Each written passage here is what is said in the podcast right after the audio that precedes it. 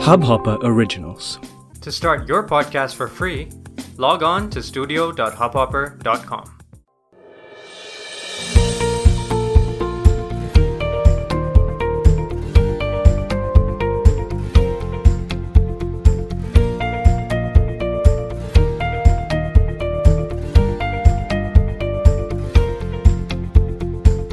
Hello मेरा नाम है तनुश्री और आप सुन रहे हैं the great bedtime bug bug आज का एपिसोड बहुत खास है। अब हम 1500 से ज़्यादा लिसन्स तक पहुँच चुके हैं और इस सब के लिए तहे दिल से आपका बहुत बहुत बहुत शुक्रिया, क्योंकि बिना आपके साथ के ये मुमकिन नहीं था। जब मैंने यह पॉडकास्ट शुरू करने के बारे में सोचा था तो मन में कई सवाल थे। जैसे, क्या कोई मेरी कहानियाँ सुनना चाहेगा या नहीं? इतने सारे पॉडकास्ट तो ऑलरेडी हैं, फिर कोई मेरा पॉडकास्ट क्यों सुनना चाहेगा? अगर लोग मज़ाक बनाए तो कि क्या बेकार की बकबक लगा रखी है। पर फिर मैंने ज्योति के बारे में सोचा। ज्योति मेरी क्लासमेट थी और मेरे साथ फोर्थ स्टैंडर्ड में पढ़ती थी। और फिर हुआ ये कि एक दिन, एक मिनट क्यों ना मैं आज आपको ज्योति की ही कहानी सुना? चलिए, फिर मैं आपको ज्योति और मेरे कड़ों की कहानी सुनाती हूँ। बचपन में मुझे चूड़ियों का बड़ा शौक था। मेरे ताऊजी ने मुझे चांदी के दो कड़े ला के दिए थे, जिन्हें मैं शौक से पहना करती थी। स्कूल में मेरी क्लास में एक लड़की पढ़ती थी। जैसा कि मैं पहले बता चुकी हूँ आपको, उसका नाम ज्योति था। वो अक्सर मेरे कड़ों के बारे में कुछ ना कुछ पूछा करती। पहले उसके सवालों से मुझे लगता कि शायद उसे मेरे कड़े अच्छे लगते हैं, और इसलिए वो मुझे उनके बारे में पूछती है। मैं भी खुशी खुशी उसके सवालों का जवाब दिया करती थी। वो पूछती, तनुश्री ये तुमने क्या पहना है अपने हाथों में? स्टील जैसा कुछ लग रहा है। अरे, ये स्टील नहीं है, ये चांदी है। चांदी के कड़े मेरे ताऊजी ने दिए हैं। अच्छा। अच्छा उसका रूखा सूखा था, पर मुझे ऐसा लगता कि जैसे कि उसने बड़ी तारीफ़ के अंदाज में अच्छा बोला है। खैर, क्लासेस और खेल कूद चलती रहती और इन सब के बीच ज्योति की मेरे कड़ों के बारे में इंक्वायरी भी। वो पूछती अच्छा तनुश्री ये तुम क्यों पहनती हो? कोई रीजन है क्या? क्यों पहनती हूँ? ये तो नहीं पता। कोई रीजन नहीं है। बस मुझे अच्छे लगते हैं, इसलिए। कड़े वही रहे, पर ज्योति के सवाल बदलते रहते। अब उसके सवालों में जिज्ञासा का भाव कम था और नापसंदी का ज़्यादा था। वो पूछती, तनुश्री, तुमको ये पहनना अजीब नहीं लगता है? अजीब क्यों लगेगा? मेरे ताऊजी ने मेरे लिए गाँव के सुनार से बनवा के दिए हैं। ओह तो तुम्हारे ताऊजी गाँव में रहते हैं? हाँ क्यों? ज्योति के साथ साथ क्लास की एक और लड़की भी वहाँ मौजूद थी। ज्योति और उस लड़की ने उपहास भरी नज़रों से एक दूसरे को पहले देखा और फिर हंसने लगी। ज्योति बोली हाँ ये सब तो गाँव वाले ही पहनते हैं।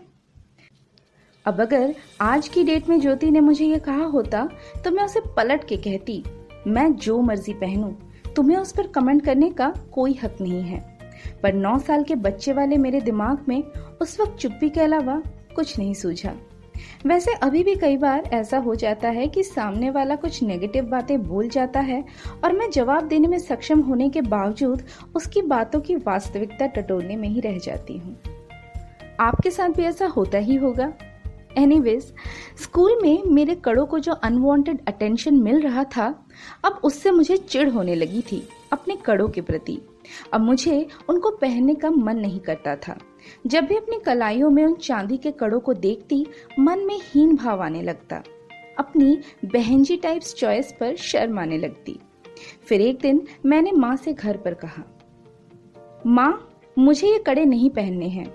और ये कहकर कड़ों को उतारने लगी। माँ किचन में किसी काम में बिज़ी थी तो झट से भगाते हुए बोली, तुम्हें तो ये कड़े बहुत पसंद थे ना? चुपचाप पहने रहो और जाओ यहाँ से, मुझे खाना बनाने दो।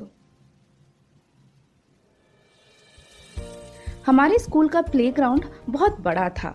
चूँकि बीच वाले एरिया में सब खेला करते थे तो हम अक्सर प्लेग्राउंड के आखिरी छोर पर एक सूखी नाली के किनारे रिसेस में बैठा करते थे। रोज की तरह मैं और ज्योति रिसेस में सूखी नाली के पास बैठे थे। अब जिन लोगों को नाली के पास मेरा बैठना अजीब लग रहा होगा, उनके लिए मैं बता दूँ कि दरअसल वो प्रॉपर नाली नहीं थी, बल्कि नाली नुमा खुदी हुई ज़मीन थी, जिसमें कुछ सूखे पत्ते और जंगली घास के अलावा कुछ नहीं था। एनीवेज मैंने उस दिन रिसेस में ज्योति से अपनी टेंशन शेयर करी। ज्योति, मुझे ये कड़े एकदम अच्छे नहीं लगते। माँ से कहा तो उन्होंने उतारने से मना कर दिया। समझ नहीं आ रहा कि क्या करूँ, मुझे इनको नहीं पहनना। फिर ज्योति ने एक कमाल का आइडिया सुझाया। तनुश्री, एक काम कर, इन कड़ों को उतार के यही नाली में फेंक दे और घर जाकर अपनी मम्मी से बोल देना कि कड़े गुम हो गए हैं। मुझे ज्योति का आइडिया बहुत पसंद आया। मैंने सोचा, वैसे भी कड़े ही तो हैं। कौन सा कोई कॉपी या किताब है जो मम्मी गुम हो जाने पर नया लेके दे देंगी? उस वक्त मुझे चांदी की कीमत का कोई अंदाज़ा नहीं था।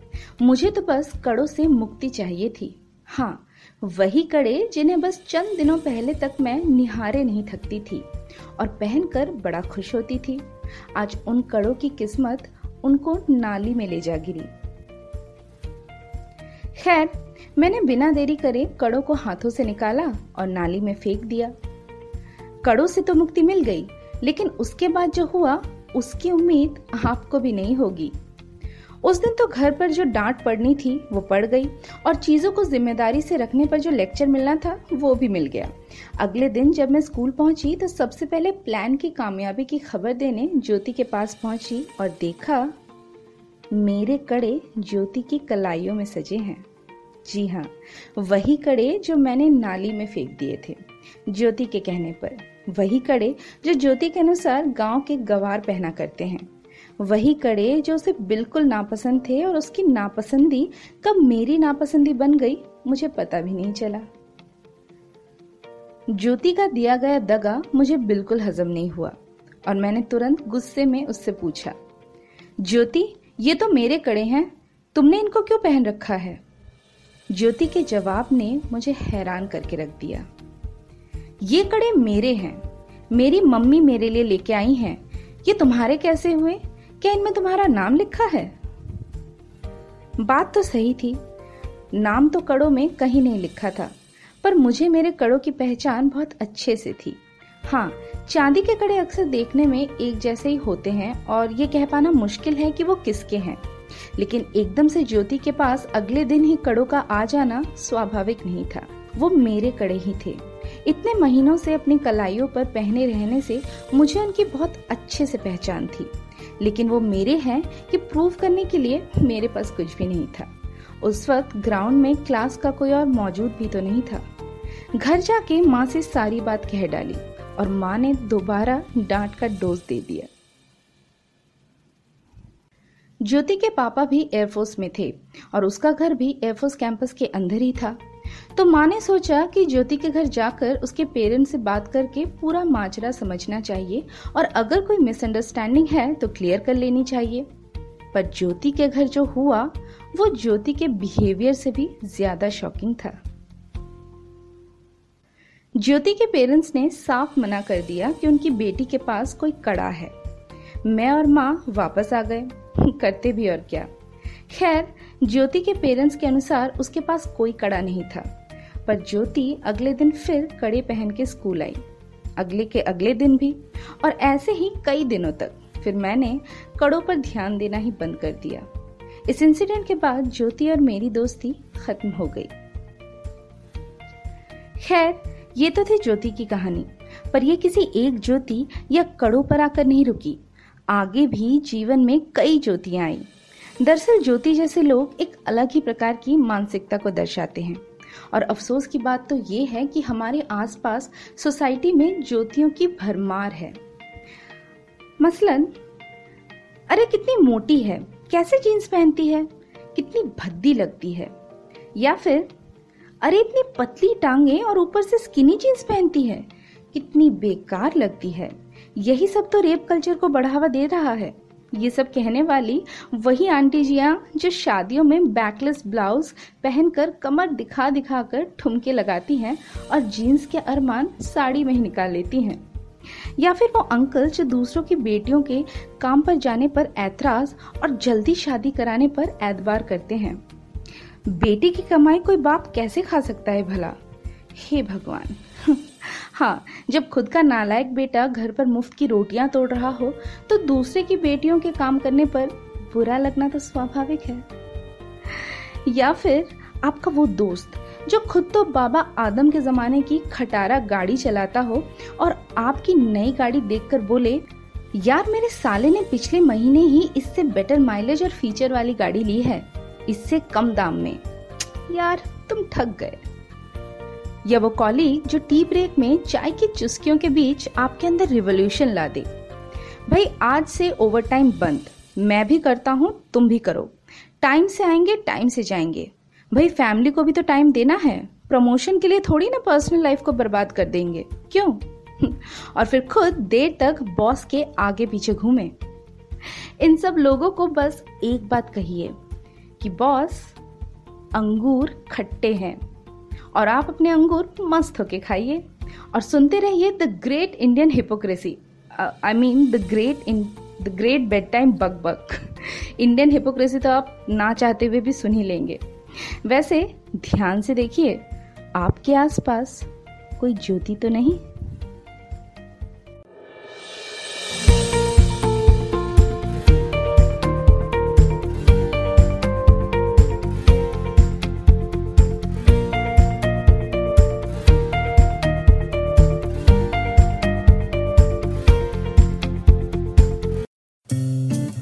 इस हब हॉपर ओरिजिनल को सुनने के लिए आपका शुक्रिया।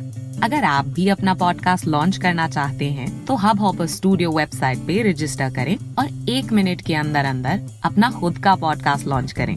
यही नहीं स्टूडियो देता है आपको पूरी आज़ादी कहीं भी, कभी भी अपना पॉडकास्ट लॉन्च करने की सिर्फ़ तीन आसान स्टेप्स में। तो साथ में अपना पॉडकास्ट शुरू करने के लिए तैयार। Just hop on Hubhopper simply content